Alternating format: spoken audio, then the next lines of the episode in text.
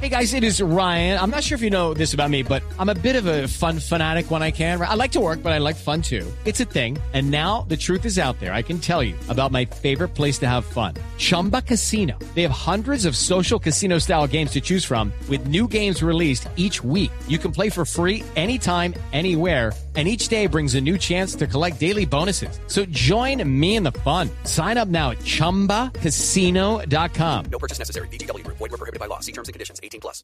Aquí en Blue Radio. Felicidades.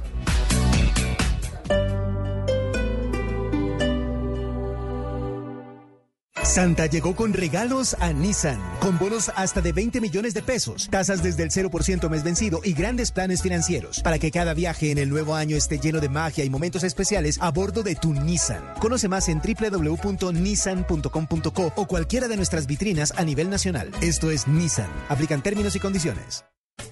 Este sábado en Travesía Blue viajaremos a través de la música y las historias. No se lo pierdan, será un programa entretenido y de mucho aprendizaje. Así que alisten maletas porque viajamos este sábado a las dos y diez de la tarde con Travesía Blue. Travesía Blue por Blue Radio y Blu Radio punto com.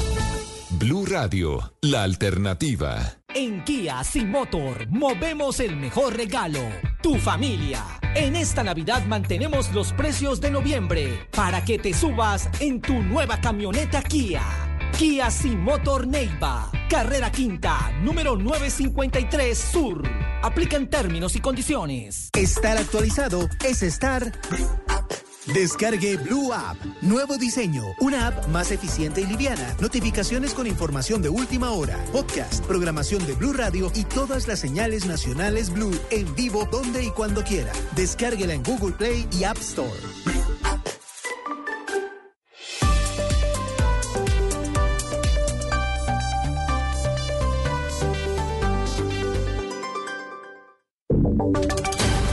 Voces y sonidos de Colombia y el mundo en Blue Radio y Blu Radio punto com, porque la verdad es de todos. Una de la tarde, un minuto, actualizamos las noticias más importantes de Colombia y el mundo hasta ahora en Blue Radio y vamos a hacer un recorrido por las diferentes regiones del país para conocer cómo está la movilidad en las principales vías en este, el último puente festivo del año. Hay caos en las salidas de Bogotá por la cantidad de vehículos que están movilizándose a esta hora hacia sus destinos para pasar este puente festivo. ¿Cuál es la velocidad promedio de las vías de la capital del país, Felipe García? Sí, señor Santiago, el trancón más grande sin duda se registra a esta hora en la salida de la ciudad por la vía al llano. En estos momentos la congestión vehicular va desde el sector del Ubar, es decir, desde el kilómetro cero hasta la Y de Yomasa, que recordemos queda en la avenida Caracas con avenida Boyacá, varios kilómetros de trancón y por eso la Secretaría de Movilidad recomienda tomar la vía Bogotá-Tunja como ruta alterna, situación similar que se vivía a esta hora en la salida de la ciudad por el norte. La autopista norte a esta hora registra alto tráfico vehicular, por lo que el trancón en esa zona de Bogotá también es bastante complicado. Lo mismo ocurre en la autopista sur, que tampoco se salva. El trancón a esta hora es monumental, cientos de vehículos saliendo de la capital del país van prácticamente a paso de tortuga por la cantidad de carros que están saliendo al mismo tiempo. En otro punto de la ciudad, por la calle trece, sí fluye la movilidad. Dice la Secretaría de Movilidad a esta hora que las condiciones de tráfico en ese punto de la ciudad son favorables, tráfico medio, lo mismo ocurre en la calle ochenta. Velocidad promedio de las principales vías de la ciudad, veintiún kilómetros por hora es la velocidad general, quince kilómetros por hora en la vía Subacota, veintitrés kilómetros por hora en la autopista norte, treinta kilómetros por hora en la carrera séptima, quince en la calle ochenta, veintiún kilómetros por hora en la calle trece y la más complicada, la autopista sur con cuatro kilómetros por hora.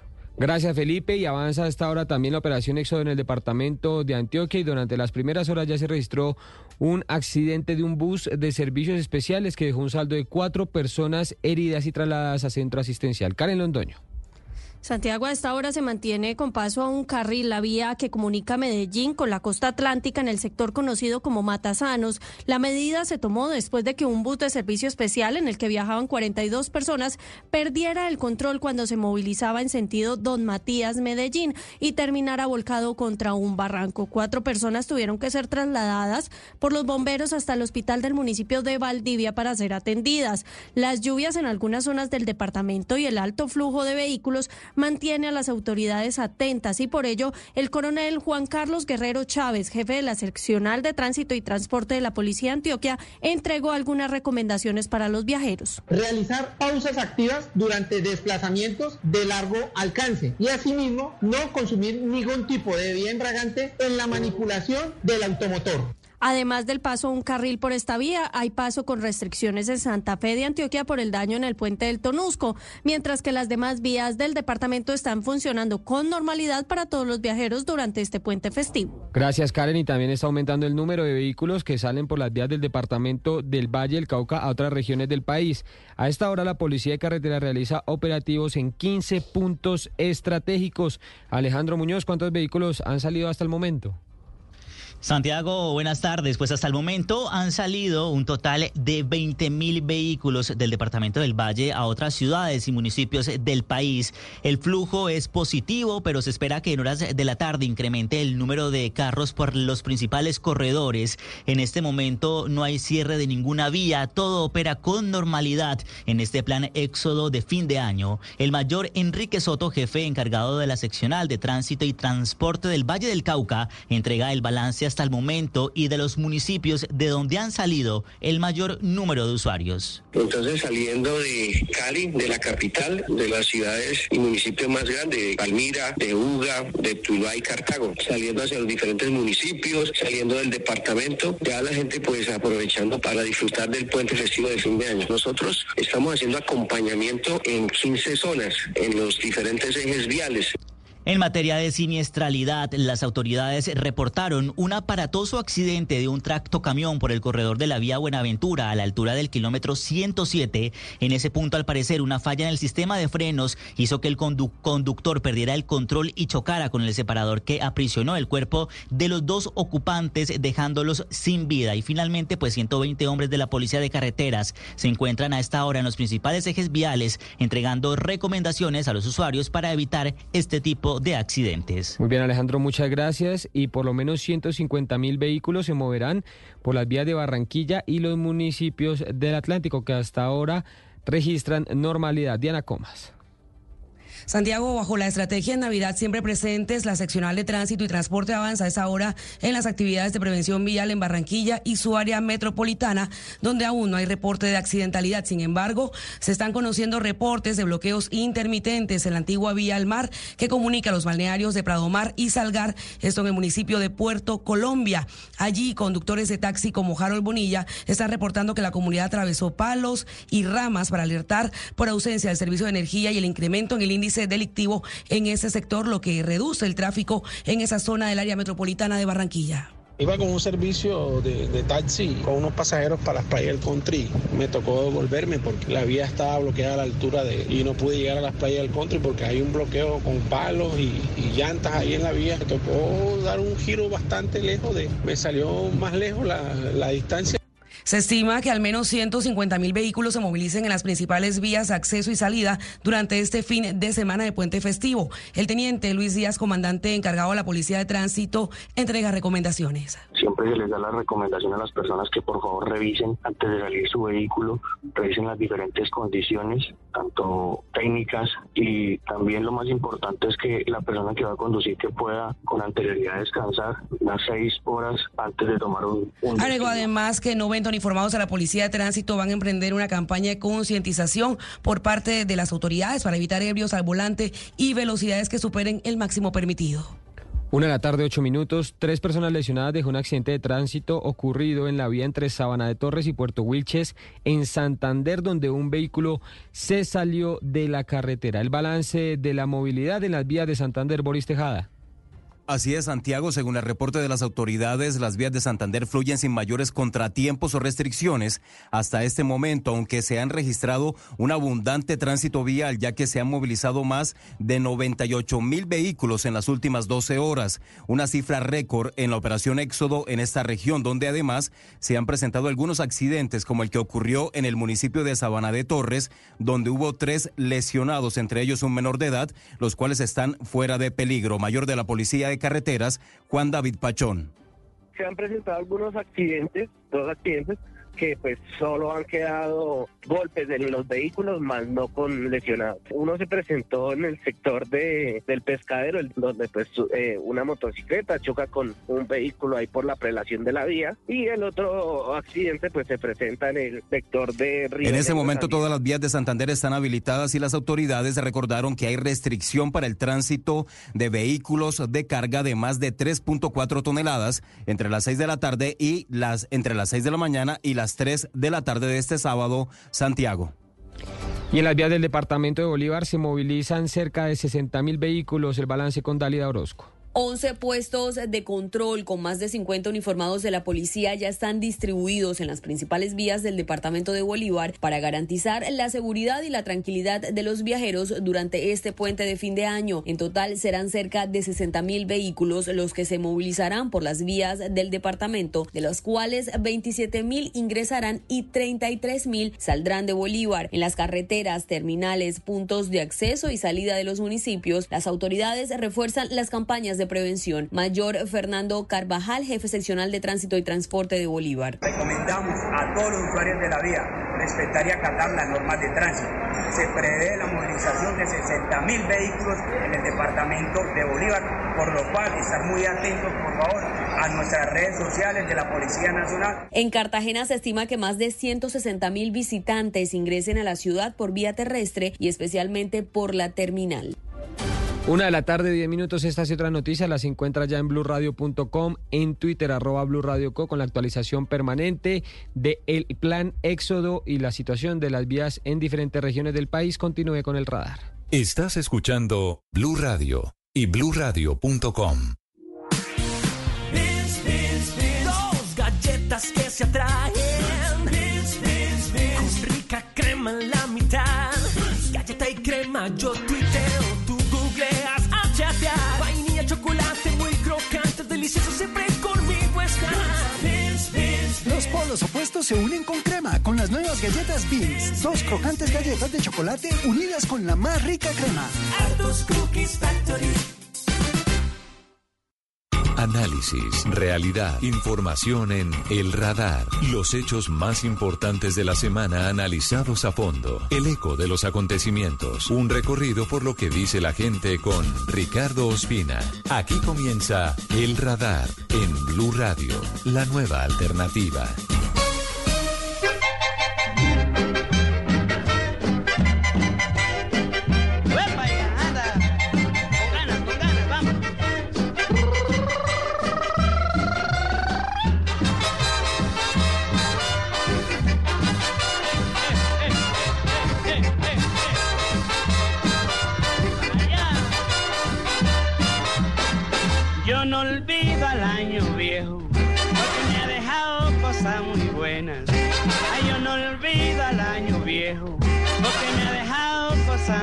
Bienvenidos con el gran Tony Camargo y el Año Viejo, canción clásica para esta época. Hoy, sábado treinta de diciembre, los saludamos en El Radar, en Blue Radio y en Blu Radio punto com. Una canción que es infaltable todo este fin de semana en los hogares de Colombia, interpretada por este hombre mexicano, nacido en Guadalajara en mil novecientos veintiséis y que murió en agosto del dos mil veinte en Mérida, Yucatán. Vino muchas veces a Colombia, protagonista de fiestas, protagonista de festivales, un hombre muy ameno que además tiene esta canción que no solamente es clásica para el Año Nuevo en Colombia, sino también para varios países del norte de Sudamérica, entre ellos también Venezuela.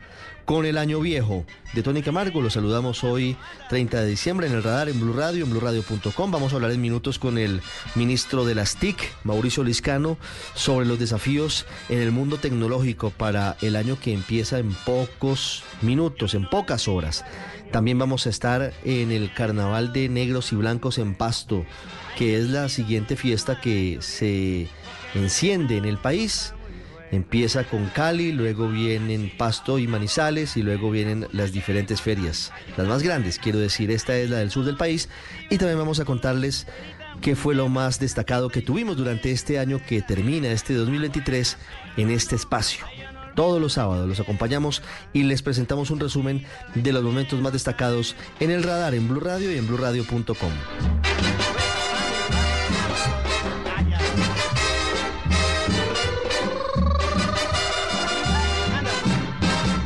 Usted está en El Radar, en Blue Radio.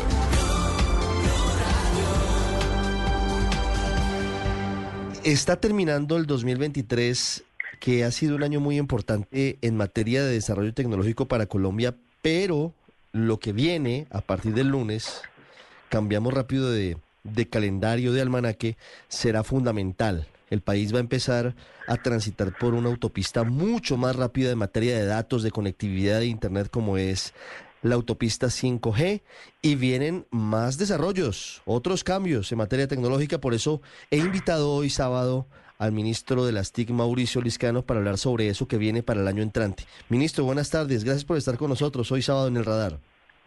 A usted, Ricardo, y a todos los oyentes, un saludo de Navidad y de próspero año nuevo, que el otro año se cumplan todos los sueños, las metas, y que sea un año de prosperidad para Colombia y para las familias colombianas. Viene un año muy interesante para la tecnología y para la información y para las comunicaciones en el país. Yo comenzaba hablando sobre la tecnología cinco G porque es lo más reciente que ha ocurrido y porque nos va a cambiar literalmente la velocidad de muchos trámites, de muchos procesos en el futuro cercano a los colombianos.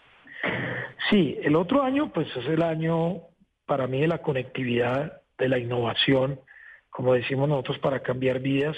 Tendremos un gran habilitador que es cinco G, cuarenta veces más de velocidad de descarga, treinta o cuarenta veces más de velocidad de subida, un desarrollo de ecosistemas tan importantes como el de la telemedicina, por la baja latencia que tiene cinco G, el tema de las operaciones, digamos, de, de, los, de operar con robots va, va a avanzar mucho, todo el tema de, de manufactura, de robótica, de precisión de calidad, de puertos, de aeropuertos, eh, de verticales para empresas como Ecopetrol y muchas otras, carros autónomos que no lo hemos desarrollado en Colombia, Internet de las cosas. Es decir, cinco G es un gran habilitador que es la base para desarrollar un verdadero ecosistema de innovación en Colombia. Inclusive hasta alguien me decía, y tiene razón, hasta los youtubers, los, los instagramers, los influenciadores, pues van a tener todo un nuevo mundo de, de, de, de, de experiencias a través de la red. ¿Cómo va a darse esa transformación del cuatro G al cinco G, ministro? ¿En cuánto tiempo podría empezar a sentirse eh, la, la innovación en, en cuanto a todo lo que significa esta tecnología? Sí, nosotros no vamos a abandonar cuatro G, pero digamos en los próximos treinta y seis meses vamos a llegar al cincuenta y cuatro por ciento de la población. Es muy importante decirle a los colombianos que esto no es unir un botón y ya tenemos cinco G.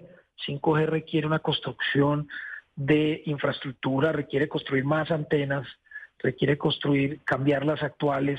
Entonces, pues esto tiene un desarrollo de la tecnología que puede tomar unos treinta y seis meses, como lo digo, para llegar, pero a final del veinticuatro vamos a tener algunas ciudades donde ya va a haber cinco G en algunas zonas y las empresas pues obviamente lo van a poder disfrutar inmediatamente.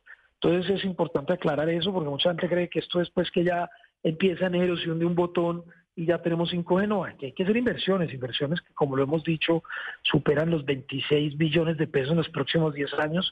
El Ministerio las tiene calculadas en inversiones de más de tres billones, que no la pone el gobierno, la ponen los privados, eso es muy importante decirlo, y que ellos lo van a hacer porque es la obligación que tienen para con el gobierno cuando se les adjudicó eh, a través de la subasta.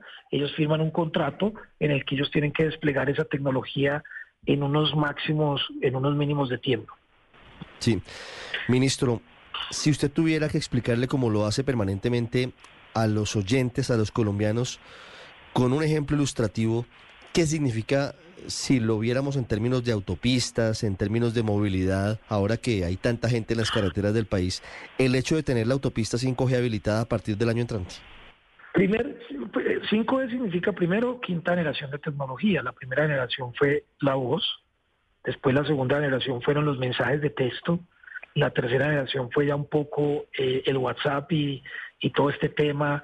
Recuerde usted cuando teníamos los, los celulares estos, Mora o BlackBerry. Eh, y eh, ahora después ya el cuatro G es como más velocidad.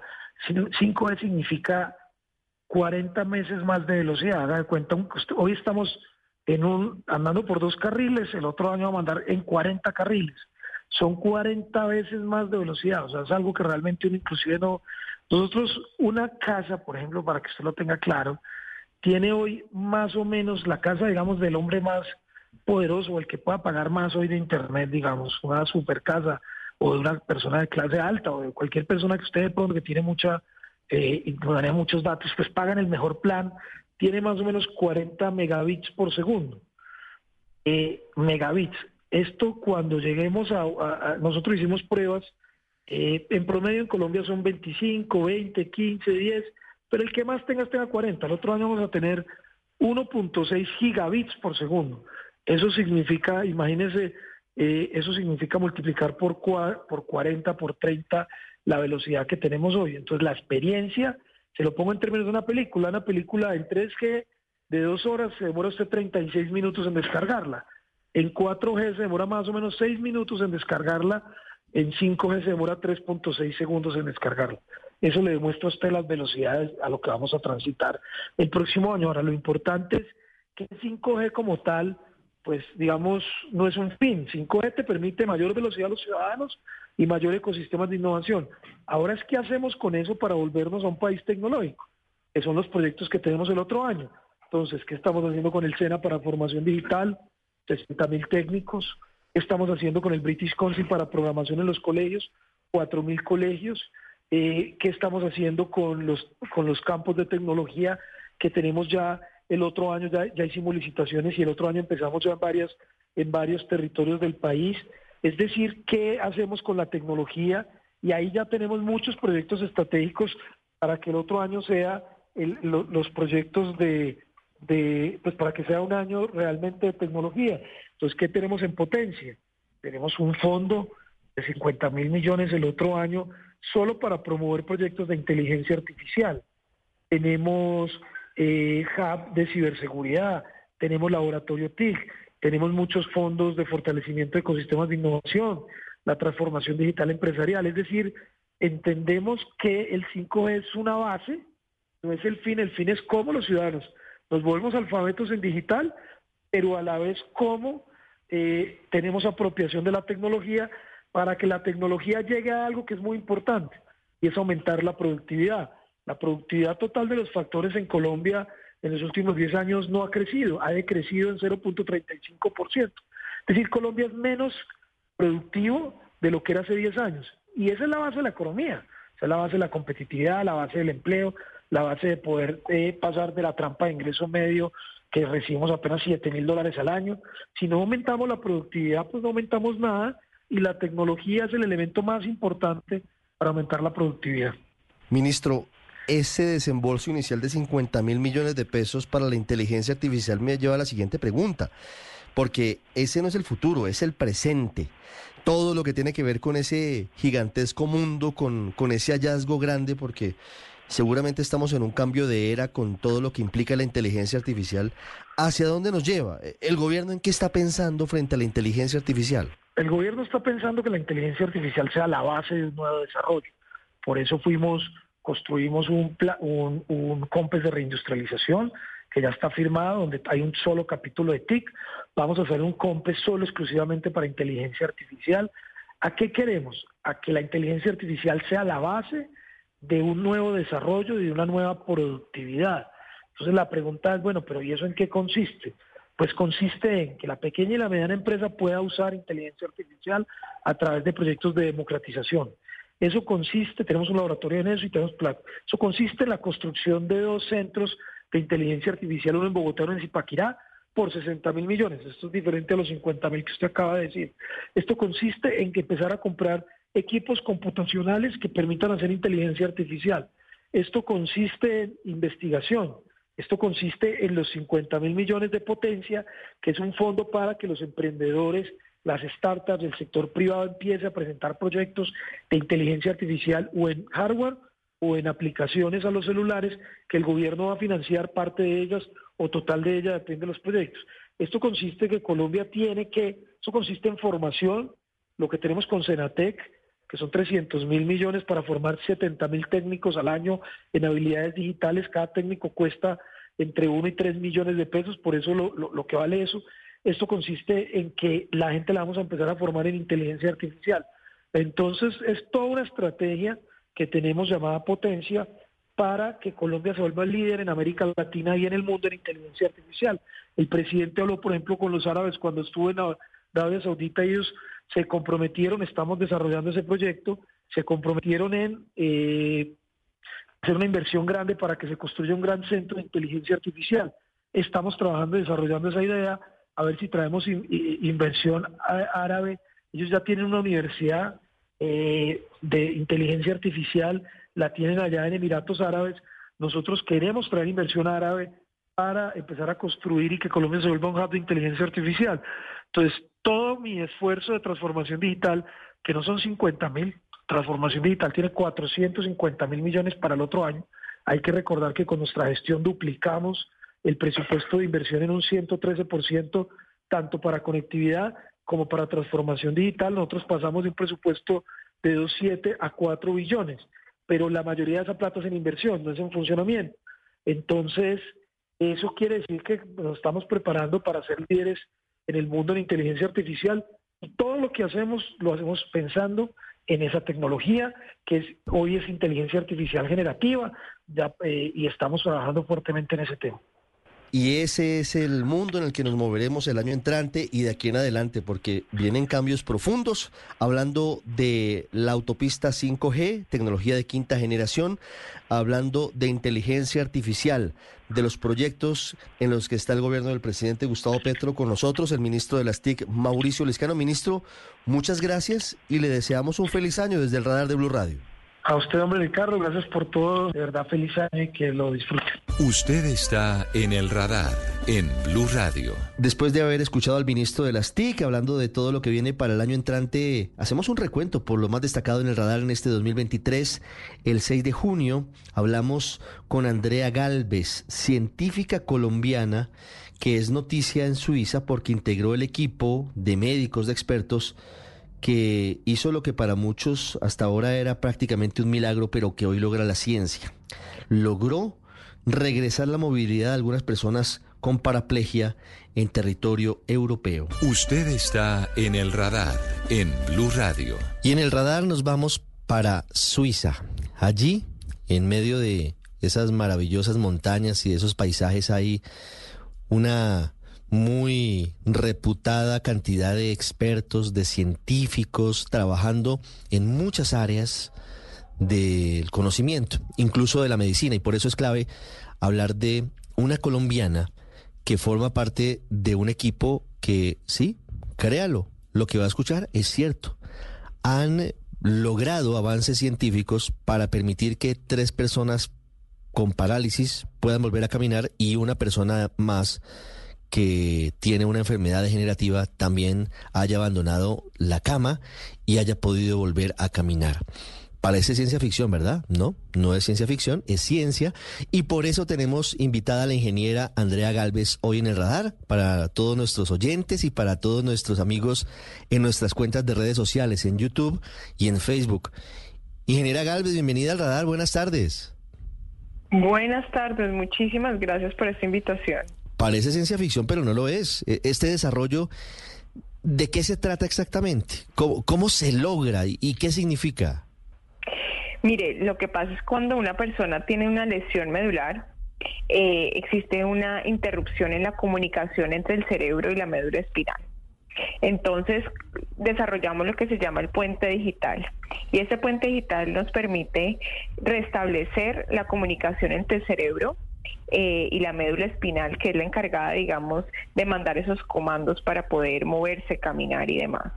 Esa tecnología consiste en tres implantes, dos a nivel cerebral, donde se implantan en la parte motora de nuestro eh, cerebro.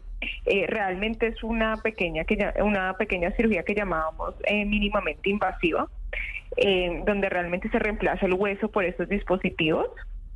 Y un tercer implante que va por debajo del daño medular en la médula espinal.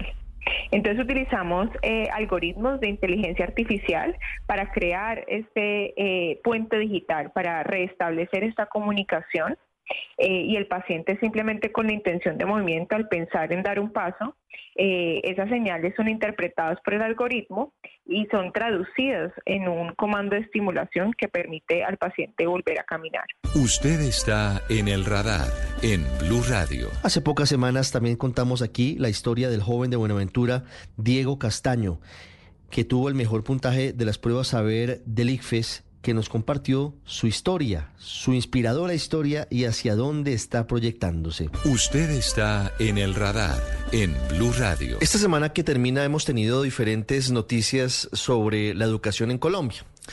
Noticias agridulces, porque se conocieron los resultados de las pruebas PISA desde dos mil diecinueve hasta dos mil veintidós y no le fue muy bien a Colombia.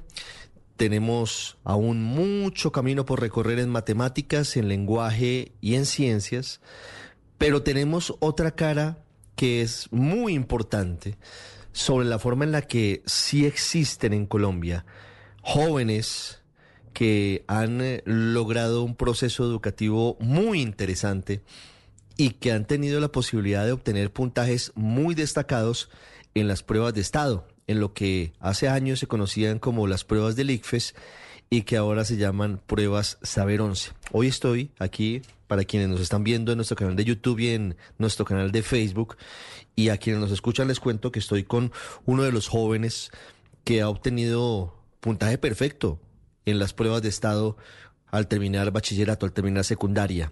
quinientos de quinientos, parece muy difícil y es muy difícil, pero lo logró Diego Fernando Castaño Mosquera, que está con nosotros. Diego, bienvenido y felicitaciones. Muchísimas gracias, un placer estar aquí, gracias por la invitación.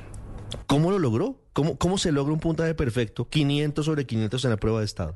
Eh, mucha dedicación y disciplina, mucho esfuerzo, es tener el sueño, creértelo y trabajar en pos de eso. ¿Cómo, cómo, cómo se materializa esa dedicación, esa disciplina, el esfuerzo? Materializar los sueños. En su caso, ¿cómo se hizo, Diego? Bueno, pues eh, a la hora de mi, de mi preparación, cuando yo lo soñé, cuando yo dije, bueno, mi, mi propósito es entrar a la universidad.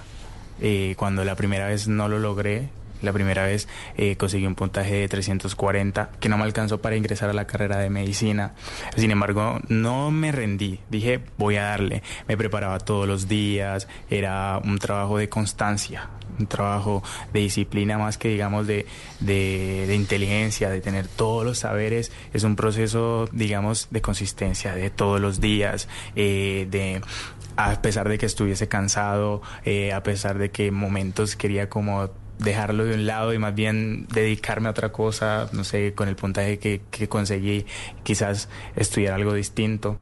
¿Cuánto necesitaba de puntaje para estudiar medicina? Eh, más de cuatrocientos veinte para estar seguro. Sí. Necesitaba.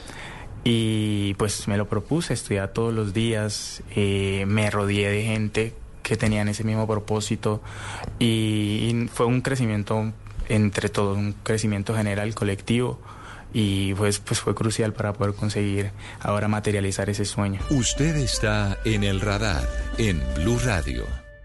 En el contexto de la discusión de la reforma a la salud y en medio de la crisis política que afrontaba en ese momento el gobierno del presidente Gustavo Petro, hablamos con el exministro de Salud, Alejandro Gaviria, exministro de Educación del gobierno Petro, quien habló justamente sobre lo que él veía, habiendo estado adentro, que estaba pasando con este ejecutivo. Usted está en el radar, en Blue Radio. Estamos en el radar analizando los resultados de las elecciones regionales, que ya fueron hace una semana y que marcan un nuevo mapa político en Colombia. Sin lugar a dudas, hay cambios importantes, se da la llegada de nuevas fuerzas políticas, otras son las mismas que han gobernado durante mucho tiempo en Colombia.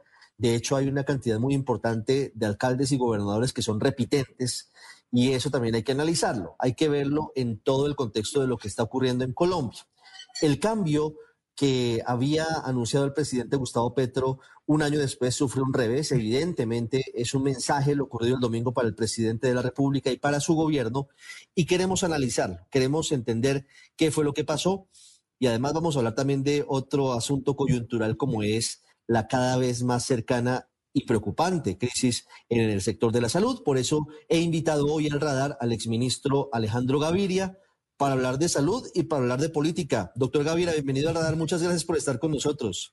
Muchas gracias, Ricardo, por la invitación. Y saludos a todos quienes nos ven y nos oyen a esta hora.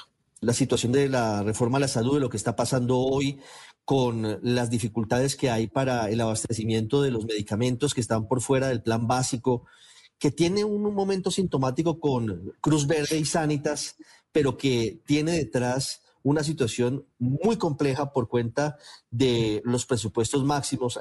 Hay una cantidad de términos que hay aquí detrás, pero al final lo que está pasando es que no se están girando los recursos suficientes a las E P S para pagarles a los proveedores de medicamentos. ¿Cómo leemos qué es lo que está pasando hoy y cómo se enlaza eso que está ocurriendo con lo que se tramita en el Congreso en la reforma a la salud? Porque al final el gobierno del presidente Petro dice, al final, miren, y muestra como ejemplo de que se necesita la reforma un asunto casuístico, un asunto como el que está enfrentando hoy Sanitas con Cruz Verde. Ricardo, yo quisiera aprovechar como la oportunidad, yo sé que el tema para la gente es difícil, pero para clarificar un poco en qué consiste este problema. El sistema de salud de Colombia tiene en el cubrimiento, sobre todo de medicamentos, dos partes. Uno que es un plan básico, llamado Plan Obligatorio de Salud, hoy se llama el Plan de Beneficios. En ese plan básico hay algunos medicamentos, sobre todo son los medicamentos tradicionales, algunos para enfermedades crónicas, pero adicional a ese plan básico hay otra cobertura que se llama el no P B S, no el plan básico. Son sobre todo algunos medicamentos de última generación, un medicamento oncológico, un medicamento para una enfermedad crónica, que no ha tenido tiempo de recorrer ese camino para la inclusión. Esas dos partes del sistema de salud, esas dos coberturas funcionan de manera diferente. Una, el riesgo está en cabeza de la E P S y en la otra la responsabilidad es una responsabilidad directa del Estado. En este caso no podría decir del gobierno, hablando de manera más precisa de ADRES. Esa segunda parte es difícil de presupuestar y desde que yo era ministro de Salud hay un problema de desfinanciamiento más o menos estructural. Lo que pasa es que ahora esos problemas se han venido acumulando y hay tal vez dos problemas críticos. El primero, unas deudas del año dos mil veintidós que están entre uno y dos billones de pesos con todas las E P S. Y segundo, un temor que para los meses de noviembre y diciembre de este año el gobierno no tiene plata. La plata que el gobierno incluyó en la adición presupuestal se quedó corta y alcanzó hasta octubre. Si a eso le suma uno que algunas de las E P S dicen que para la primera parte lo que paga el gobierno para afiliados no alcanza y que además algunas de las E P S han concentrado el riesgo y que además hay una especie de represa de atenciones producto del COVID y demás, hay como una tormenta perfecta. Y si a esto le sumamos, Ricardo, una reforma a la salud que está generando un montón de incertidumbre, muchos agentes dicen el sistema se va a acabar en un año. Entonces, ese futuro incierto como que se actualiza y se vuelve presente. Y estamos ante una coyuntura muy complicada. Yo lo digo sin ningún ambaje, es la coyuntura más difícil que ha vivido el sistema de salud de Colombia desde que existe, desde el año mil novecientos noventa y tres, en nuestros treinta años. Hacemos una pausa y ya regresamos al Radar hoy, sábado treinta de diciembre. Ya regresamos a El Radar en Blue Radio. Este sábado en Travesía Blue viajaremos a través de la música y las historias. No se lo pierdan, será un programa entretenido y de mucho aprendizaje. Así que alisten maletas porque viajamos este sábado a las dos y diez de la tarde con Travesía Blue. Travesía Blue por Blue Radio y Blu Radio punto com. Blue Radio, la alternativa. Volvemos con El Radar en Blue Radio. Conversamos en Ciudad de México con el expresidente de Costa Rica y exsecretario general de la O E A, Miguel Ángel Rodríguez, en el foro que pretendía precisamente hablar sobre un grupo de pensamiento de centro derecha frente a lo que está ocurriendo hoy en América Latina. Y justamente habló sobre lo que implica el poder, lo que tiene como desafío quien está justamente mandando y con las riendas de un país. Estamos en El Radar en el Foro América Libre con el expresidente de Costa Rica, Miguel Ángel Rodríguez, que es uno de los suscriptores de la Declaración de México y participó en el Foro de Expresidentes, en este evento que se ha realizado en estos últimos días. Presidente Rodríguez, gracias por estar con nosotros en Blue Radio. Al contrario, un saludo a todos los radioescuchas y a todo el pueblo colombiano con mucho cariño. Presidente, Luego de haber compartido puntos de vista con sus colegas expresidentes y con líderes políticos de partidos de centro derecha de América Latina en este foro América Libre, ¿cuál es su conclusión, cuál es su visión hoy de lo que está pasando en América Latina? Estamos en riesgo, en riesgo serio de poder perder lo que desde los años ochenta venimos construyendo, que es democracia. Este era un continente de gobiernos dictatoriales. Había solo tres democracias hace poco: Colombia, Venezuela, Costa Rica. Podemos volver a esa situación cuando a finales del siglo veinte solo quedaba Cuba, pero el cambio que hemos tenido en contra es muy fuerte y esto es muy malo para el bienestar de los latinoamericanos. Eh, no, te, no tenemos progreso, no tenemos la disminución de la pobreza que tenemos que tener, no tenemos la satisfacción para las clases medias que tenemos que tener, no tenemos la vida espiritual de libertad, de creatividad, de innovación, que hagan de América Latina lo que tenía que haber sido y no haya sido. De manera que levantar la voz en favor de la libertad y la democracia, de la dignidad y la fraternidad entre los seres humanos, y de que nos preparemos y hagamos los cambios necesarios para construir progreso, para vivir con felicidad, con tranquilidad. No vamos a tener todos los problemas resueltos nunca. La vida humana es una lucha siempre, pero podemos estar mucho mejor de lo que estamos, o podemos estar mucho peor de los que estamos si no tomamos las medidas adecuadas. Usted está en el radar, en Blue Radio. En medio de la guerra entre Israel y Hamás, hablamos con los dos embajadores de los países de Palestina y de Israel en Colombia. Hablamos con el embajador Raúl Malki, embajador de Palestina en nuestro país, hablando sobre la tragedia, criticando duramente la reacción de Israel al ataque del grupo terrorista Hamás. Hace una semana se desató una nueva guerra en Oriente Medio. Una guerra que ha causado la muerte de miles de personas, miles de heridos, centenares de miles de desplazados y una situación humanitaria supremamente delicada y una situación geopolítica al máximo nivel de tensión. Queremos entender qué es lo que pasa. Primero, expresando nuestras condolencias por lo que está sucediendo. Colombia también es víctima de todo esto porque hay dos connacionales asesinados por Hamás en territorio israelí.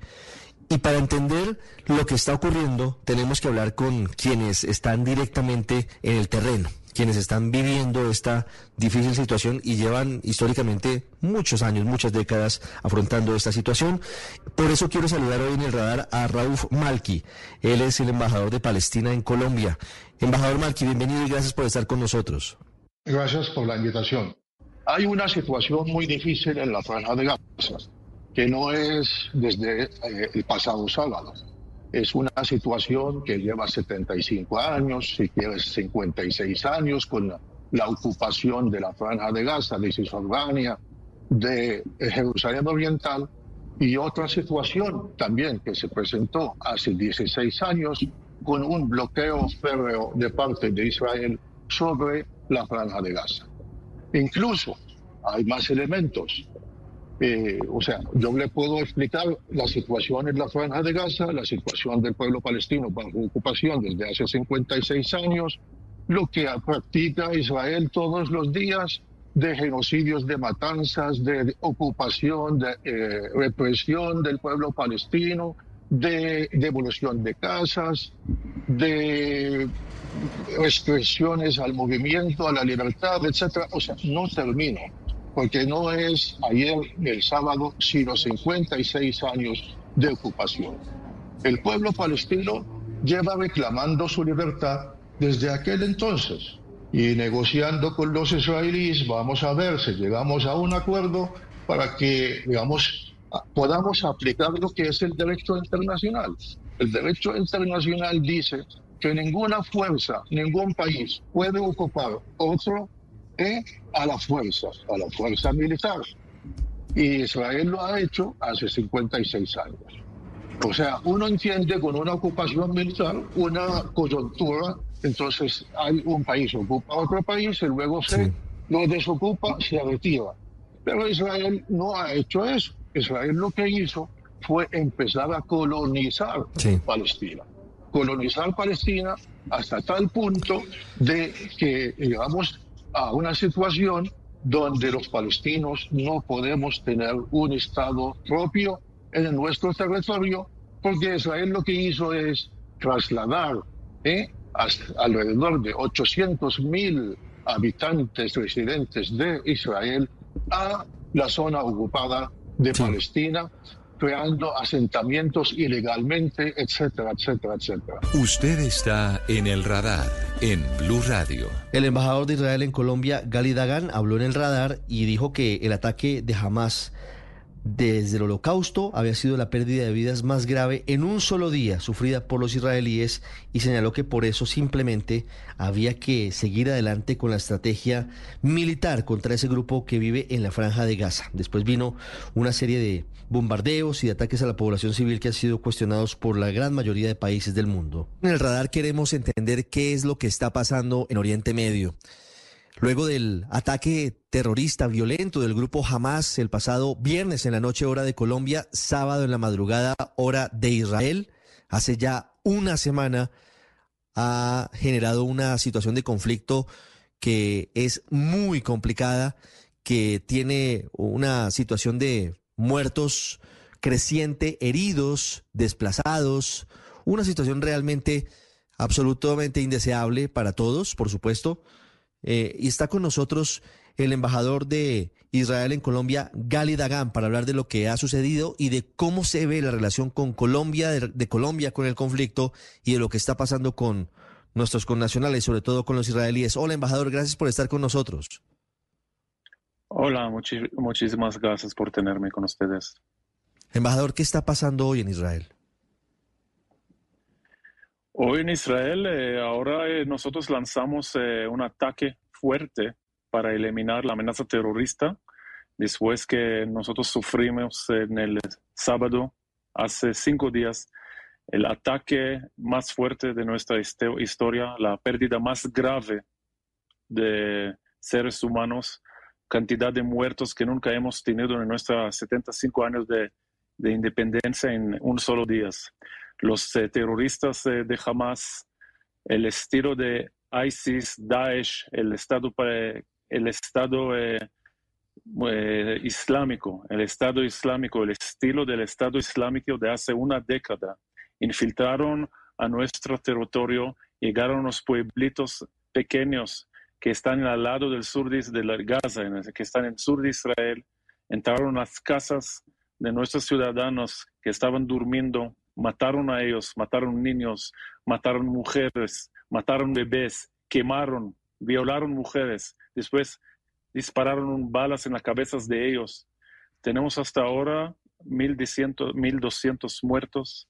Es, eh, es la, una pérdida, eh, de pérdida de vida de un solo día más grave que hemos tenido el pueblo judío desde el Holocausto. Entonces ahora nosotros te reaccionamos muy, muy fuerte contra Hamas para eliminar su infraestructura terrorista y eliminar por el futuro cualquier amenaza de esta organización. Usted está en El Radar, en Blue Radio.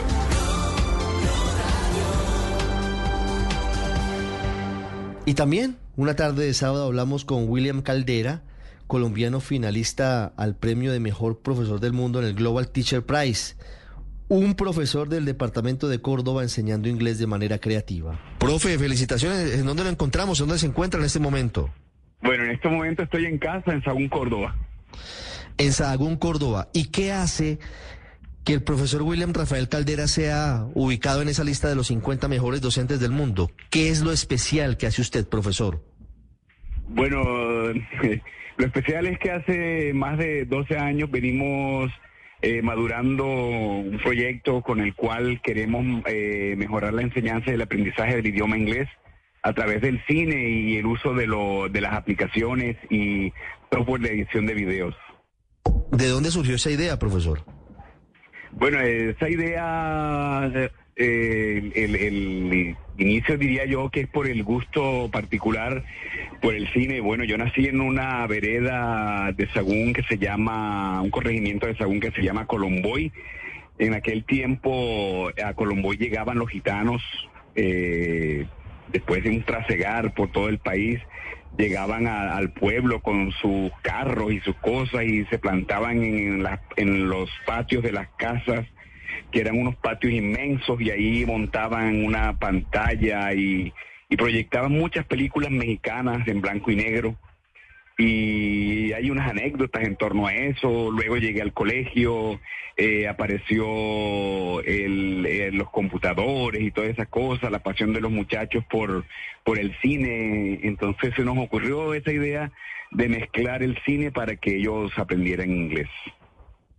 ¿Y sabe que no hay mejor vehículo para aprender inglés que la música y el cine, profesor? Bueno, maravilloso. Eh, Esa es otra cosa que, que yo siempre he hecho, ¿no? Yo cada que voy a hacer una clase me, me imagino siendo un estudiante y cómo haría yo o qué me gustaría a mí como estudiante que mi profesor hiciera. Entonces siempre trato de hacer una clase diferente donde llevo música, donde llevo eh, juegos, donde llevo trabalenguas, y tratamos de hacer siempre una clase divertida y diferente. Usted está en el radar en Blue Radio. A propósito de la muerte del maestro Fernando Botero el quince de septiembre de este año que termina, hablamos con uno de los documentalistas de su obra, Jorge Mario Álvarez, quien nos recordó, no hacía falta mucho detalle, pero sí la necesidad y la importancia de que Medellín se volviera universal. Esa fue, entre otras cosas, la muy importante situación del legado de Fernando Botero. Botero grabado a fuego en la memoria es el título del documental de Caracol Televisión que estrenará este domingo, dedicado a los primeros años de formación artística del maestro Fernando Botero. Es dirigido por Jorge Mario Álvarez y producido por Caracol. Inauguraron el suplemento literario en el, en el periódico El Colombiano, se llamaba El Suplemento, y él supo que lo iban a inaugurar, entonces fue a pedir trabajo. Le dijo al director, vea, yo, le, yo lo ilustro ese suplemento. Y él, el, el director pues confió, él tenía una amistad pues lejana con él, y confió en él y le, y le permitió pues hacer los dibujos del suplemento.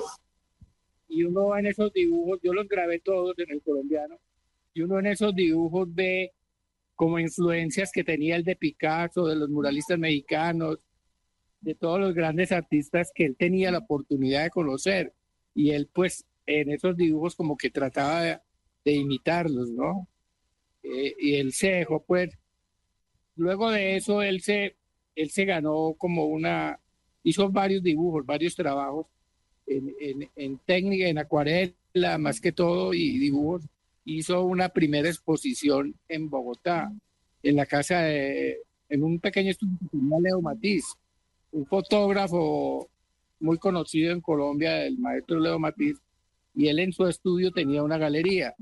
Entonces ahí hizo su primera exposición, acompañado de un, de un pintor español, Pastor Calpena, y él muy humilde, porque hay unas fotos de esa exposición y él está por ahí perdido en la oscuridad, mientras los otros bien iluminados son como los protagonistas, ¿no? Usted está en El Radar, en Blue Radio. También hablamos de tragedias.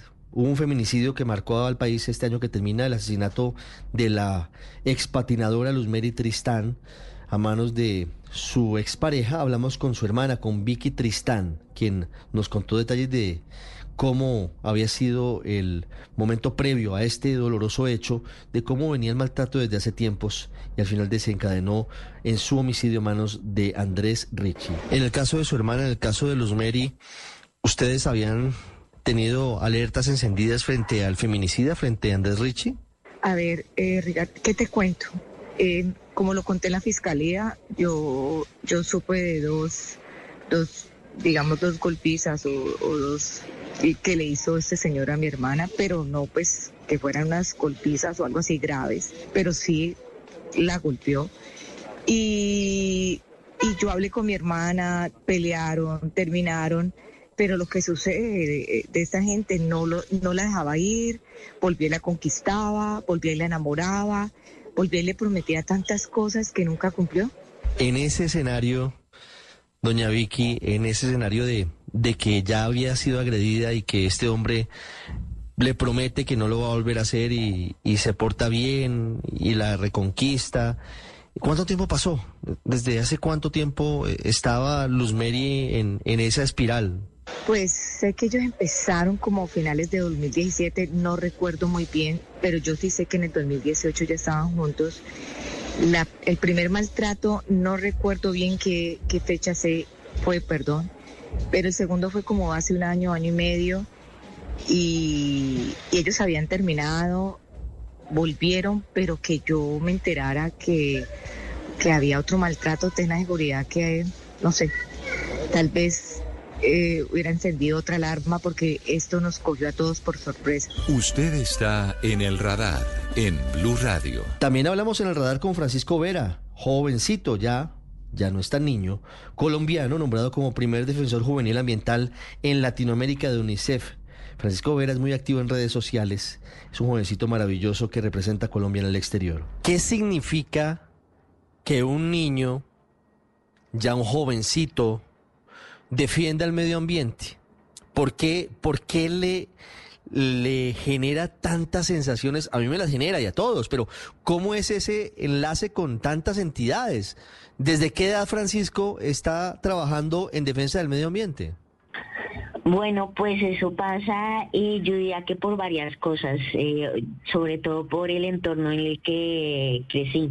Y tal vez muchos también hemos crecido en un entorno rodeado de naturaleza, como es mi caso, sí, eh, crecí en, en un pueblo rodeado precisamente de una vista muy bonita de la cordillera de los Andes, eh, con un río también precioso y unas cascadas también los, que, que los son de esta manera preciosas.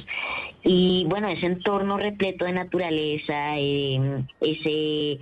ese entorno conformado no solo por cosas, sino también por personas que me han apoyado, porque creo que esa es otra cosa, el apoyo incondicional siempre que me ha dado mi familia. Eh, han hecho pues un poco que con, me convierta en, en ese activista, en ese niño que alza su voz, pero sobre todo un suceso fueron los, los incendios que sucedieron en la Amazonía en el dos mil diecinueve, incendios pues catastróficos, trágicos, ¿no? Eh, para esta selva que es tan fundamental para el pulmón básicamente del mundo, ¿no? Eso eso fue, y ver por ejemplo a Greta, ver a otra gente movilizarse de mi misma edad o tal vez un poco más grandes, eh, fue algo que también me, me llevó y me motivó a desde los nueve años iniciar iniciar un movimiento que se llama Guardianes por la Vida, el que antes mencionaba, con lo inicié principalmente inicialmente con seis amigos, y hoy ya somos más de setecientos niños, no solo en Colombia. Usted está en el radar, en Blue Radio. Y cómo no, también hablamos de música, hablamos con los Aterciopelados, que celebraron treinta años de su carrera. Cómo pasa el tiempo, tres décadas. Y hablamos de cómo se suman las generaciones distintas en torno a su música. Papás, hijos, ya van juntos a los conciertos, aquí a Aterciopelados. No solamente es El Dorado, sino toda la historia de Aterciopelados. treinta años en escenarios, pero, pero podrían ser más, si contamos la génesis, los grupos previos a Aterciopelados, Héctor, que, que fueron tal vez mucho más experimentales, tal vez mucho menos profesionales, pero que formaron parte de, de la historia, de los aminoácidos y, y, y la, todos esos grupos que se estaban desligando del punk directamente, pero que empezaban con una escena bien interesante del rock en, en Bogotá. Eh, sí, pues esa fue una época en la que afortunadamente pues estábamos ahí eh, eh, cuando empezó la nueva ola del rock en español a nivel latinoamericano, y se generó un movimiento en Colombia que podríamos decir que, que fue el nuevo rock colombiano, que tenía muchos elementos de la estética y del contexto de, de Colombia, y que lo pudimos presentar a, a toda Latinoamérica, aprovechando muchos canales que, que en ese momento existían, como el, el Latino, y, y pues las radios de todo el continente que estaban abiertos a esos sonidos. Y, y bueno, habían otros grupos en Colombia que en ese momento también sonaron y fueron importantes, como La Derecha, mil doscientos ochenta Almas, y también fue el momento de Quimosis, el momento incluso de, de la misma Shakira y del mismo Carlos Vives. Usted está en el radar, en Blue Radio. Antes de terminar, antes de las noticias, antes de seguir con ustedes, W Bernal nos antoja para irnos al Carnaval de Negros y Blancos en Pasto, porque hay muchos planes en la ciudad sorpresa en estos próximos días. Bueno, y a esta hora tenemos invitados especiales aquí en Blue Radio porque se aproxima el carnaval. Viene el carnaval de negros y blancos de el año dos mil veinticuatro, la primera fiesta del año. Eso es lo que yo he visto acá en el calendario y por eso hay que disfrutarla entrando el dos mil veinticuatro. Y está con nosotros Tatiana Martínez, la reina del carnaval. Tatiana, buenas tardes. Buenas tardes, encantada de estar aquí hoy. ¿Cómo va el reinado para este carnaval dos mil veinticuatro? Muy, ex, muy movido, excelente. Ajá. Realmente ha sido una experiencia maravillosa. El carnaval viene con muchas sorpresas. Muchas sorpresas. Bueno, sí. Para que nos cuente más sobre las sorpresas está con nosotros Andrés Jaramillo, el gerente de Corpo Carnaval también, que es la entidad que gestiona toda esta fiesta. Andrés, buen, bienvenido aquí a Blue Radio. Hola, muchísimas gracias. Muy amables por la invitación. Bueno, cuéntenos, ¿de cuándo a cuándo? ¿Cómo, mejor dicho, cómo se puede vivir plenamente el Carnaval de Negros y Blancos en Pasto? Bueno, hay dos formas. Ajá. La primera es que si quieres terminar el año en una ciudad muy bonita, que es la ciudad sorpresa de San Juan uh-huh. de Pasto, treinta de diciembre, tríos para los amantes de la música de cuerdas, y treinta y uno de diciembre un, un desfile que es muy conocido a nivel nacional, que es el desfile de los años viejos, donde si aquellos eh, eh, deidades, eh, en este caso nacionales, han cometido algún error, pues terminan saliendo en este desfile como, re, eh, como protagonistas del mismo. Así es. Ajá. Bueno, Tatiana, reina, le voy a decir reina de aquí en adelante. ¿Qué más se puede hacer o qué más se vive en Pasto durante los días del carnaval? Esto fue precarnaval, ¿no? Sí. Ahora viene carnaval. Ya, el carnaval inicia del dos al siete de enero. Ajá. El dos salen nuestros niños, el carnavalito. El tres es el canto a la tierra, salen miles y miles de músicos, danzantes y zanqueros por sí. toda la senda, se llena de colores, algo impresionante, hermoso. El cuatro ya es la familia Castañeda, aquí sale Pericles Carnaval, sí, a armar el desorden y también le da la bienvenida a propios y turistas. El cinco ya jugamos Día de los Negritos con el cosmético y nos pintamos de negro, por ahí dicen que hacemos la operación ombligo, nos pintamos todos de negro y Ajá. jugamos. Y el seis ya es nuestro día magno donde salen las carrozas, son grandes, hermosas, llenas de color, una cosa impresionante, así que súper invitados al mejor, carna- al mejor carnaval al suroccidente de Colombia. Muy Muy bien, Andrés. Normalmente las ciudades que reciben carnavales o que tienen fiestas como esta están preparadas en términos de eh, hotelería, de transporte. ¿Cómo está ese ese rubro, esos rubros para que la gente vaya y se anime a visitar Pasto en el en los carnavales? Bueno, mira, el otro año ya era eh, quince de diciembre y la ocupación hotelera estaba por el superior al noventa y cinco por ciento, uh-huh. así que quiere decir que quien quiera viajar, pues hay que prepararse. Lo bueno es que ahora ya muchas plataformas y otros otros procesos eh, ofrecen otros tipo de hospedaje. Sin embargo, ya el encadenamiento turístico, tanto en, en transporte, alimentación, restaurantes y hoteles, se encuentra ya preparándose para lo que será esta versión del Carnaval veinte veinticuatro. Bueno, Tatiana, y ya para cerrar, ¿cómo es el reinado? ¿Cómo le va? ¿Qué, qué es lo que tiene? ¿Qué tareas tiene la reina del Carnaval? Bueno, realmente son muchas tareas, Ajá. pero mi trabajo es principalmente que los turistas vayan y conozcan el mejor carnaval. Y mmm, nada, pues entre el carnaval, el tres de enero te quiero contar que salgo bailando con un colectivo ah, coreográfico, ¿sí? Toda la senda, que también es una sorpresa para este nuevo año. Mm, también trabajo con los artistas del carnaval, eh, los colectivos coreográficos y los cultores del mismo también. Y nada, invitar a toda la gente colombiana que nos está escuchando y que vayan y conozcan el mejor carnaval del mundo. Uh-huh. Tatiana Martínez, la reina del carnaval, Andrés Jaramillo, el gerente de Corpo Carnaval, acompañándonos a esta hora para que nos inviten y para que estemos pendientes de lo que significa para este país el primer carnaval del año, la primera fiesta del año, el Carnaval de Negros y Blancos. Muchas gracias por estar con nosotros. Gracias. Un abrazo gigante para todos. El radar en Blue Radio.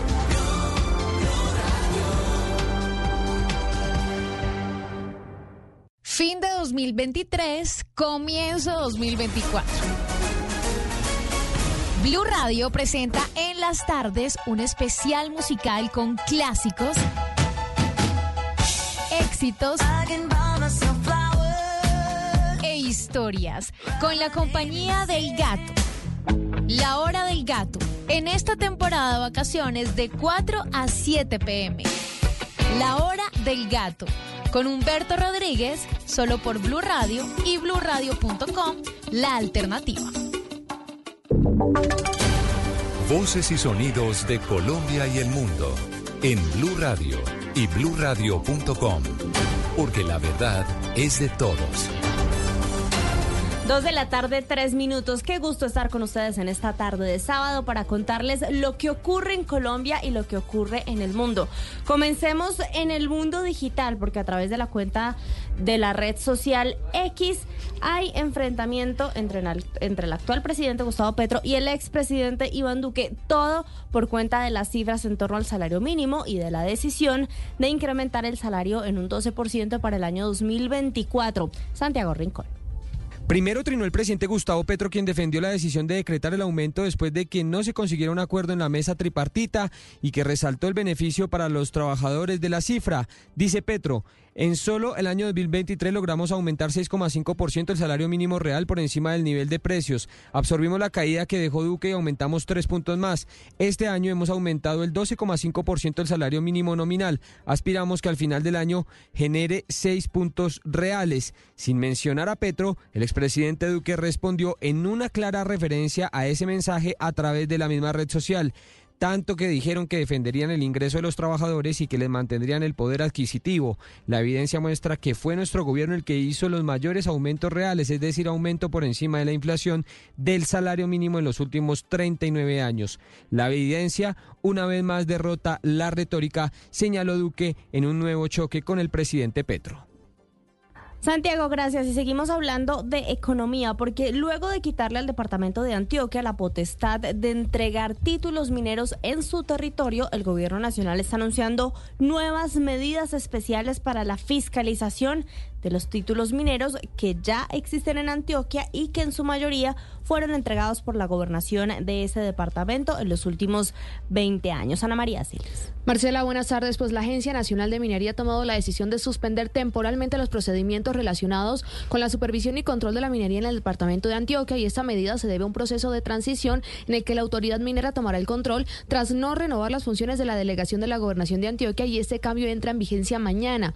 Durante la suspensión, que abarca de desde el primero de enero del otro año hasta el primero de abril, se detendrán las modificaciones a los títulos mineros provenientes de la gobernación, y hay que destacar que a pesar de esto los titulares de los permisos mineros aún deben cumplir con sus obligaciones y los que puedan seguir durante este periodo. Además tienen la opción de presentar solicitudes dentro de sus expedientes mineros, y es importante señalar que la suspensión no afectará la capacidad para llevar a cabo inspecciones integrales en los sitios mineros y otras áreas autorizadas por la ley. Ana María, gracias. Y cambiamos de tema, porque entre el primero de enero de este año y el veintiocho de diciembre han sido asesinadas ciento ochenta y ocho personas que ejercían algún tipo de liderazgo o defensa de los derechos humanos en Colombia. Ese es el triste balance de fin de año que hacen desde Indepaz. Los detalles con Tatiana Cruz. Sí, Marcela, buenas tardes. Pues la situación es preocupante en los departamentos del Cauca, Antioquia, Nariño y Valle del Cauca, sobre todo para quienes ejercen liderazgos en las juntas de acción comunal, las comunidades indígenas o hacen parte de algún movimiento político. Mire, Cauca tuvo treinta y ocho líderes sociales asesinados, Antioquia veintidós líderes sociales asesinados, Nariño veintisiete, Valle del Cauca veintiséis, y bueno, esta es una noticia muy triste para Colombia hasta el momento. También se dice que estos líderes sociales componen casi el cincuenta y cinco por ciento de la afectación total durante el dos mil veintitrés. Y es importante también resaltar que Tumaco sigue siendo el municipio con mayor número de asesinatos en contra de personas y líderes sociales desde la firma del Acuerdo de Paz desde el dos mil dieciséis. Tatiana, gracias. Cerramos esta, este boleto, este bloque de noticias hablando de educación, porque la ministra Aurora Vergara explicó las condiciones para acceder al programa de gratuidad en educación superior pública que quedaron establecidas por el decreto que firmó en las últimas horas el presidente Gustavo Petro. Nos explica con detalle Florangi Baena. Pues recordemos que la ministra de Educación, Aurora Vergara, habló esta mañana aquí en Blue Radio sobre el decreto que firmó el presidente Gustavo Petro para gratuidad de educación superior aquí en Colombia, refiriéndose a los requisitos y al costo que tendrá el programa. Y a medida que se preparan en el año, presentarse a una institución, escoger un programa técnico, tecnológico, universitario, y un segundo requisito que tiene esta política es no haber tenido un programa profesional universitario. La apertura de las posibilidades de formación para nuevas poblaciones va a tener en el presupuesto del sector de educación para el próximo año una asignación que supera los dos punto ocho billones de pesos. Pero además se refirió también a los veinte mil estudiantes colombianos que están estudiando en Argentina y que según el mandatario recibirá en Colombia. Tendremos un fondo especial para recibir a las personas. Vamos a avanzar con varias acciones inmediatas. La primera es identificar plenamente a las personas que van a tener un impacto dependiendo de su nivel de formación. Por último, la ministra también señaló que habrá un respaldo para el sostenimiento del estudiante y evitar su deserción. Noticias contra reloj en Blue Radio. Estamos atentos porque el Consejo de Seguridad de Naciones Unidas se reunirá este sábado para discutir el ataque que dejó catorce muertos en Belgorod, Rusia, y por el cual el gobierno de Vladimir Putin acusa a Ucrania como responsable. La cifra al cierre de octubre de este año, los activos del sistema financiero alcanzaron los dos mil ochocientos cuatro billones de pesos. Y la noticia en desarrollo sigue las reacciones por la definición del salario mínimo para el dos mil veinticuatro. La Cámara de Comercio Colomboamericana dice que urgen medidas para la reactivación económica que mantenga y genere el empleo formal, especialmente en un contexto en el cual tenemos una desaceleración económica y una reducción de la productividad. Encuentran estas y otras noticias en doble u doble u doble u punto blu radio punto com. Síganos en redes, somos arroba blu radio punto com y quédese porque se va de viaje con nosotros en Travesía. Esta es Blue Radio. En Bogotá, ochenta y nueve punto nueve F M. En Medellín, noventa y siete punto nueve F M, en Cali, noventa y uno punto cinco F M, en Barranquilla, cien punto uno F M, en Bucaramanga, novecientos sesenta A M, en Pereira y el norte del Valle, ochenta y nueve punto dos F M, en Tunja, ciento tres punto uno F M, en Villavicencio, noventa y seis punto tres F M, en Armenia, ochenta y nueve punto dos F M, en norte de Santander, noventa y siete punto siete F M, en Neiva ciento tres punto uno F M y en Córdoba noventa y seis punto cero F M. También en blu radio punto com, en Facebook Blu Radio Colombia, a través de Twitter en arroba Blu Radio Co y en la señal de T D T.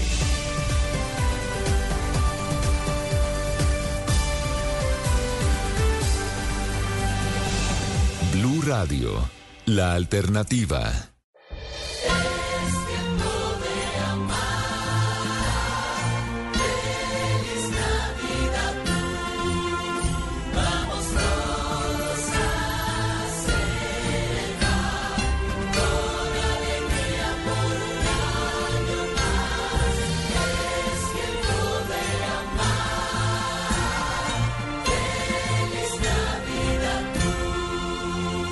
Radio, la alternativa. Destinos, comida, fiestas, experiencias, todo esto y más hace parte de Travesía Blue, un espacio en donde le daremos los mejores consejos para que conozca los mejores lugares de Colombia y el mundo. Travesía Blue. Presentan Maritza Mantilla y Juan Casolarte.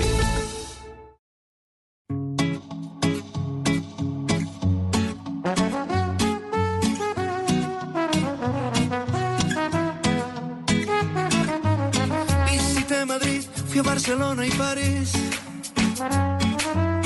y era tan genial el arte en Roma y Florencia. Cómo no adorar a Budapest y a Berlín, cómo no adorar a las mujeres en Suecia. Pero igual la tierra solo se entrega al mar. Tu mirar, el paisaje al que yo quiero regresar. Por eso siempre le pido a la vida que a la tierra prometida me lleve, que la gente siempre esté bien querida, y si me lleva muy lejos regrese.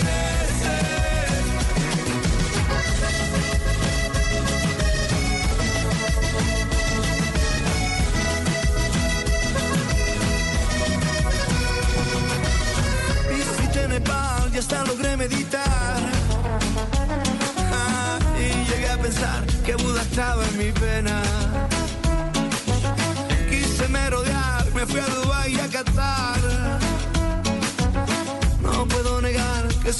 vida muy buena, pero igual la tierra solo se entrega al mar. Tu mirar, el paisaje al que yo quiero regresar. Por eso siempre le pido a la vida que la tierra prometida me lleve, que la gente siempre esté bien querida, y si me lleva muy lejos regrese. Me gusta el hip hop y el reggae y el reggaetón y el palenque, el vallenato, la cumbia, lo que prefiere mi gente. Me gusta el rock argentino y el sonido de Inglaterra, el son, el blues.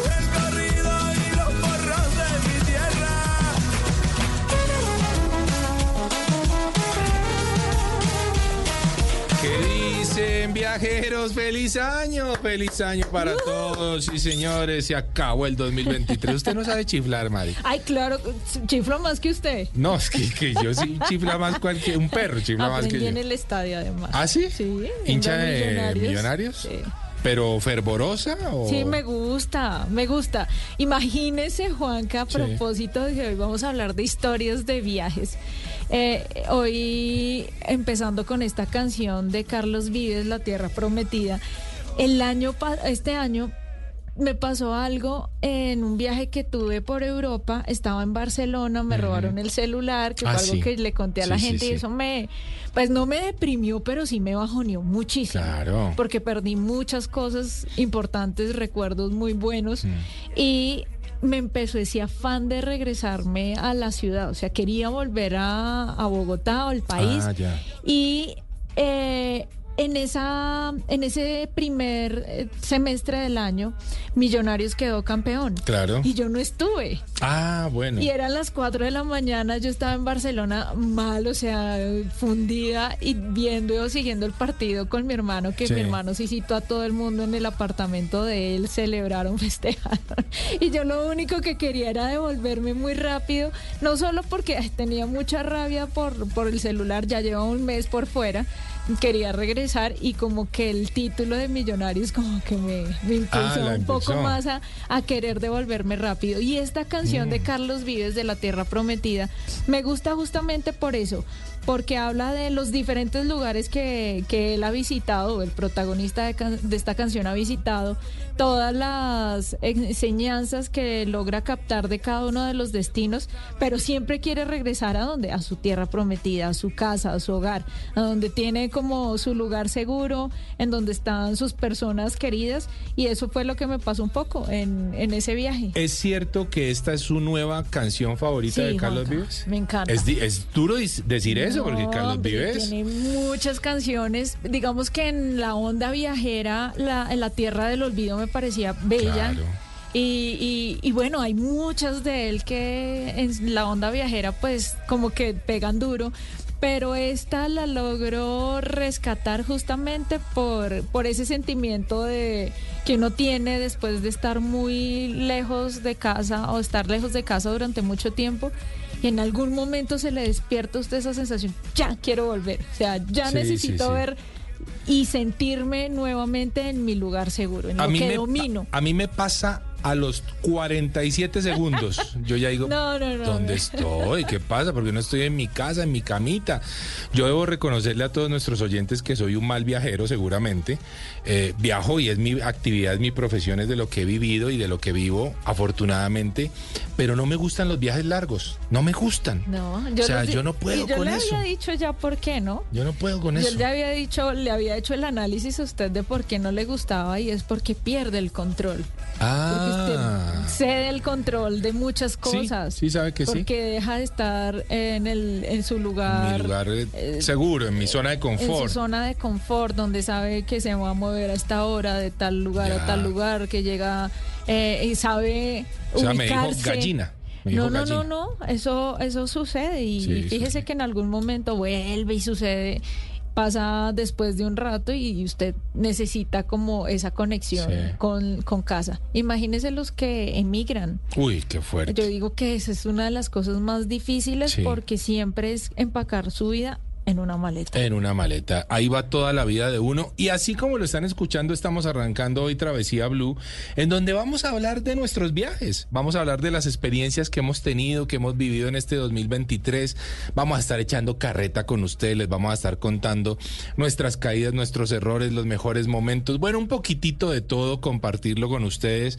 Eh, quitarnos un poquito esas vestiduras de, de viajeros expertos para seguramente también decirles en qué hemos fallado, ¿no? Porque sí, muchas veces nos equivocamos en los viajes y la gente dice, pero, pero usted, usted... No, se, y sirve ¿sí? de experiencia para los demás. Claro, total. Eh, hablando de, de ese robo del celular que nunca me pasó aquí en Bogotá, pero sí me pasa en Barcelona, en sí. el primer metro que me subo saliendo del aeropuerto. Imagínese. Y aquí contamos, eso nos sirvió justamente como para poner un campanazo de alerta a las personas, a nuestros oyentes, y decirles sí roban, sí, sí roban, hay cual, muchos claro, carteristas en Europa, claro. Les contamos qué ciudades eran en donde más robaban, les contamos que fue que era Madrid, que era Barcelona, sí. que era París, que era Roma y Praga, lugares en donde la gente debe estar supremamente atenta porque son de una facilidad y de una experticia que usted nunca siente cuando le sacan el celular, la bueno. billetera, los papeles, y pues nadie quiere perder un pasaporte, no, Juanca, no, no, no, no, ni no. sus dólares o sus euros, así que pilas, a donde vayan, no importa que sea el país más desarrollado, no pilas, nunca Cuidado. Den papaya, por favor. Nunca dar papaya, sí señores. Bueno, Mari, ¿quieres seguir viajando con la música? Pero por favor, ¿a bueno, dónde nos vamos ahora? Escuche esto.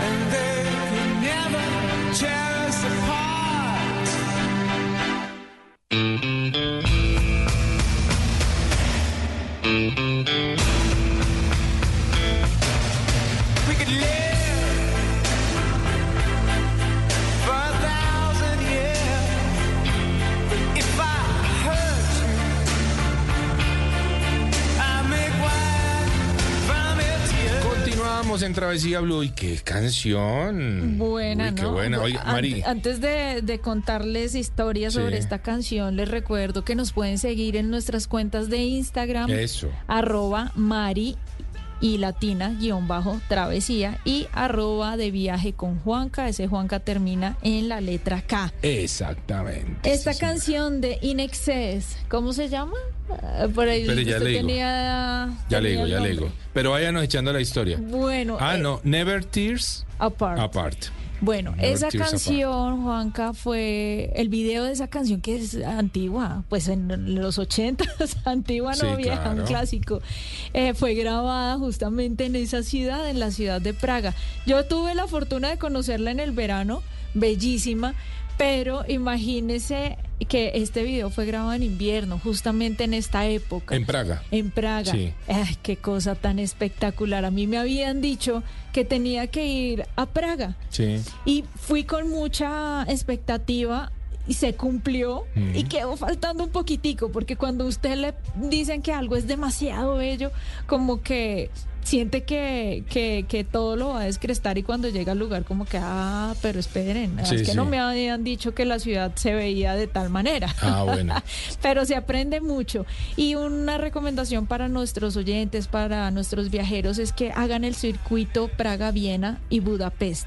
Lindo. Bellísimo. ¿Histórico? Juanca. Histórico, cultural, artístico. artístico. Aprendí tanto de música clásica. Ah, claro, pues es que, que no esa, esa es la cuna de, de los grandes, ¿no? Exactamente, Viena sobre claro. todo. No estaba dentro de, de, de mi eh, gusto musical, pero fíjese lo lindo que hacen los viajes, que usted aprenda cosas y que se vayan integrando a su vida eh, nuevos gustos eh, por cosas diferentes, mm. como la música clásica. Amé, Juanca, por ejemplo, eh, en Viena, ir al Museo de Mozart. Mozart, claro. No, o sea, yo decía que es esta maravilla y agradecí tanto a la vida por la oportunidad de, de darme a conocer claro. tres ciudades que tenían un hilo. Un poquito de, de vals también, ¿no? Sí, el lago de los Cisnes, por ahí. El Danubio Azul claro, en Budapest, upa. que usted tiene la oportunidad además de navegar por ese río maravilloso. Mm.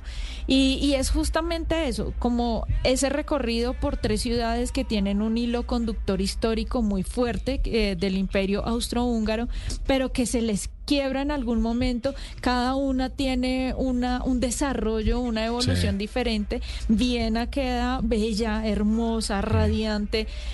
Budapest eh, queda con un pasado agradable, sí. pero como quizás la más golpeada, y Praga queda como a ella nunca la tocaron. Ah, Entonces bueno. es una ciudad medieval. Y todo eso usted lo entiende en un recorrido por tres ciudades que incluso lo puede hacer en barco, en tren. ¿Cuántos días, Mari, debería dedicarle uno a esas tres a ciudades? A cada una de las ciudades, mínimo tres o cuatro días tres o cuatro a días. Cada una. Estamos hablando de doce días más o menos sí, para todo el recorrido. Y lo van a disfrutar, pero bueno, uh, muchísimo.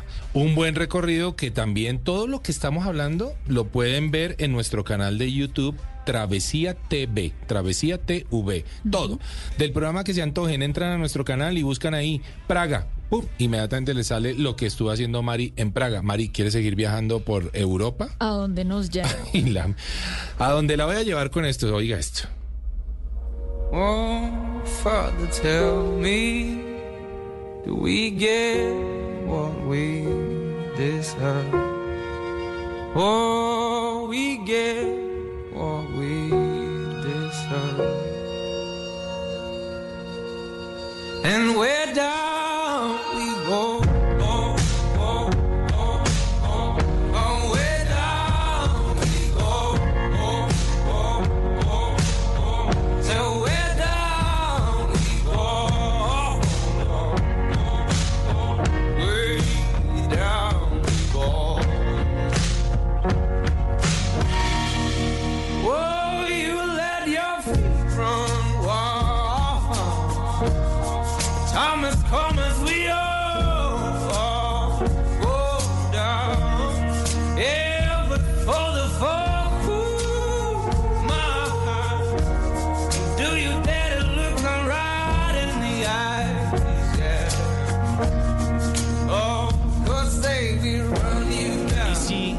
Y si nos vamos, Mari, a la tierra de los trolls, uh.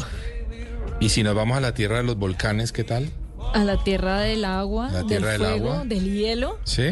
Sí, si nos Juanca. Vamos a la tierra de las auroras boreales, eso estuvimos viviendo en este dos mil veintitrés que ya se está acabando, y en el mes de septiembre tuvimos la oportunidad de hacer seguramente uno de los mejores viajes que hemos hecho en veinte años en, eh, en Travesía. Y llega eh, en el año veinte de Travesía. El, exactamente, llega justo en el año veinte, y la verdad, a mi gusto, el mejor destino al que he ido en mi vida wow. se llama Islandia. Sí. Y yo sé por qué, Juanca, es que tiene muchas cosas no, para usted. Es lo mío, es lo que mío. Que tiene que sí. ver con su infancia, con un sí. libro que lo marcó y que le marca la vida de aventurero que claro, usted tiene que hoy es, en día. Justamente Viaje al Centro de la Tierra, uh-huh. de Julio Verne. Julio Verne describe en ese, en ese libro cómo llega al centro de la Tierra a través de la cadena de volcanes de Reykjavik, y, y en, el, en el día uno de viaje me acuerdo que me dijeron, ese es el volcán sí. del que habla Julio Verne, y yo quedé yo como... Yo me acuerdo que yo estaba fundida porque habíamos tenido un claro, viaje muy largo, muy largo y yo solo escuchaba su emoción, pero yo no, no podía abrir los ojos. Era demasiado para mí, no paraba claro, de, no, de o sea, no, me, no, no me despegaba de la ventana, porque es cierto, marcó, usted bien lo dice, Mari, mi carrera de aventurero. Ajá. La marcó Julio Verne, y, y que el día uno haya sido marcado de esa forma, eh, sin duda que, que habló de lo que iba a ser el resto del viaje, pero ¿cómo describe usted, Mari, cómo puede describir las auroras boreales para nuestros oyentes? Juanca, antes de eso quiero decirle a nuestros oyentes que yo creía que Islandia era un destino inalcanzable. Uh-huh. Lo veía y nunca... Que, y soy viajera y por supuesto que soy ambiciosa en mm. cuanto a destino se refiere, pero yo decía, Islandia no, o sea, Islandia no, no lo voy a conseguir. Sí. Y no era tan difícil, ¿sabe? No, no, no era tan complicado. y llegar allá eh, y poder empezar a ver las auroras boreales desde que estábamos volando en el avión, ya le genera a usted una sensación de, de exclusividad, sí, porque entiende que pocos ojos en el planeta han visto auroras claro. boreales y pocos ojos en el planeta han logrado verlo, además en, en ese espacio tan mágico y especial que es Islandia. Mm. Por todo y por todo, por sus paisajes, por sus mitos, por sus leyendas nórdicas, por saber que ahí estuvieron asentados eh, los vikingos y por saber que hay gente que decidió en algún momento pensar que la vida en esa isla era imposible. Claro. Y hubo gente que se resistió y dijeron, no, aquí estamos y aquí nos vamos a quedar. Y empezaron a desarrollar además con lo que la tierra les daba, energía geotérmica, eh, el consumo del agua más pura del mundo, el poder tener cultivos eh, de alguna manera de vegetales, sí, que es difícil en un lugar tan, tan frío y, y como tan azotado por las inclemencias del clima, que uno dice, wow, hay gente que, sí, que, que a pesar de las circunstancias sabe hacerlo muy bien. Entonces llegar a ese destino es, es único, es maravilloso, es un privilegio y, como le dije al principio, lo hace sentir eh, privilegiado y exclusivo. Exclusivo, y es que hay que decirle a nuestros oyentes que se preguntan, uy, no, yo tampoco puedo. Bueno, vamos sí a ponerlo puede. Esto en cifras. Un viaje a Islandia para dos mil veinticuatro tiene un costo de cuatro mil cien dólares. Uh-huh. ¿Mm?